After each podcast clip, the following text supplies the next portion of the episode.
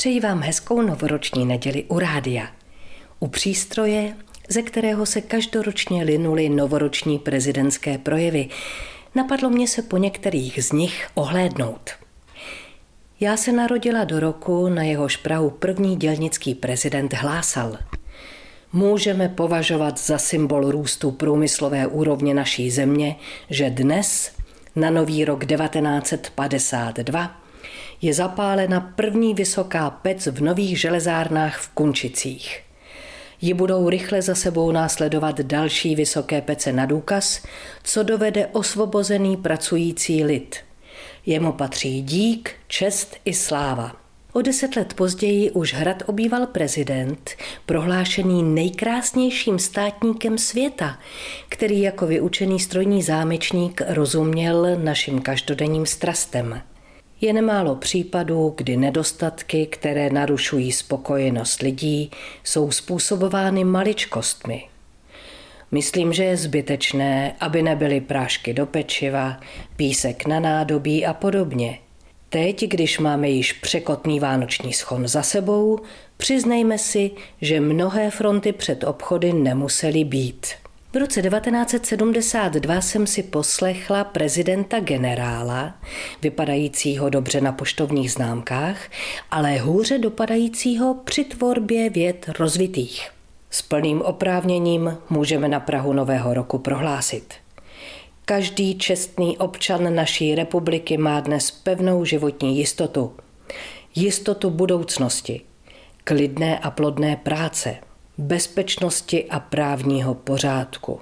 Jistotu, že za dobrou práci budeme dobře žít. Rok 1982 už jistě pamatuje většina z vás. Léta před ním i po něm naše obrazovky uspával silně krátkozraký sirotek Augustín z Dúbravky – Úžasla jsem, když se v roce 2019 umístil na sedmém místě v anketě Největší Slovák a nechal za sebou osmého parašutistu Gabčíka, devátého cyklistu Sagana a desátého zbojníka Jánošíka. Z podhradních obřích pendlovek skuhral o tom, že v loňském roce se rovněž uskutečnily všeobecné volby do zastupitelských sborů, ve kterých se demokraticky obnovily orgány státní moci. Dále se upevnil náš socialistický stát. Výsledky voleb se staly velkým politickým vítězstvím našeho lidu. Znovu potvrdili, že lid plně podporuje politiku komunistické strany, Národní fronty a našeho socialistického státu. Jasná srozumitelná čeština zazněla v roce 1992 v novoročním projevu Václava Havla, který kriticky schladil naše hlavy plné leckdy naivních představ. Vrátit se nechceme, nemůžeme a ostatně nemáme ani kam. Cíl je ale zatím stále ještě v nedohlednu. Nové politické klima a nový politický systém, který se v něm rodí, jsou až příliš často provázeny politikařením, stranickým hašteřením, vzájemným osočováním, nevraživostí, balec kdy i zlovolností a intrikami. A o deset let později nám položil znepokojivé otázky – Budeme státem hrdých občanů, kteří se nebojí před nikým mluvit a nepotřebují nikomu nadbíhat, a nebo státem, v němž je život poznamenán nenávistí, závistí, intrikami a manipulací. Obě možnosti jsou otevřeny. A je dost sil, které mohou vývoj zvolna nebo i rychle posouvat oběma směry.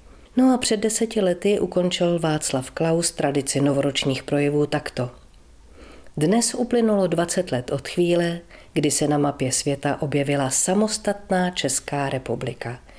Dovolte mi, abych před zakončením svého projevu oznámil, že jsem se rozhodl při příležitosti tohoto výročí vyhlásit dílčí amnestii, která vstoupí v platnost 2. ledna.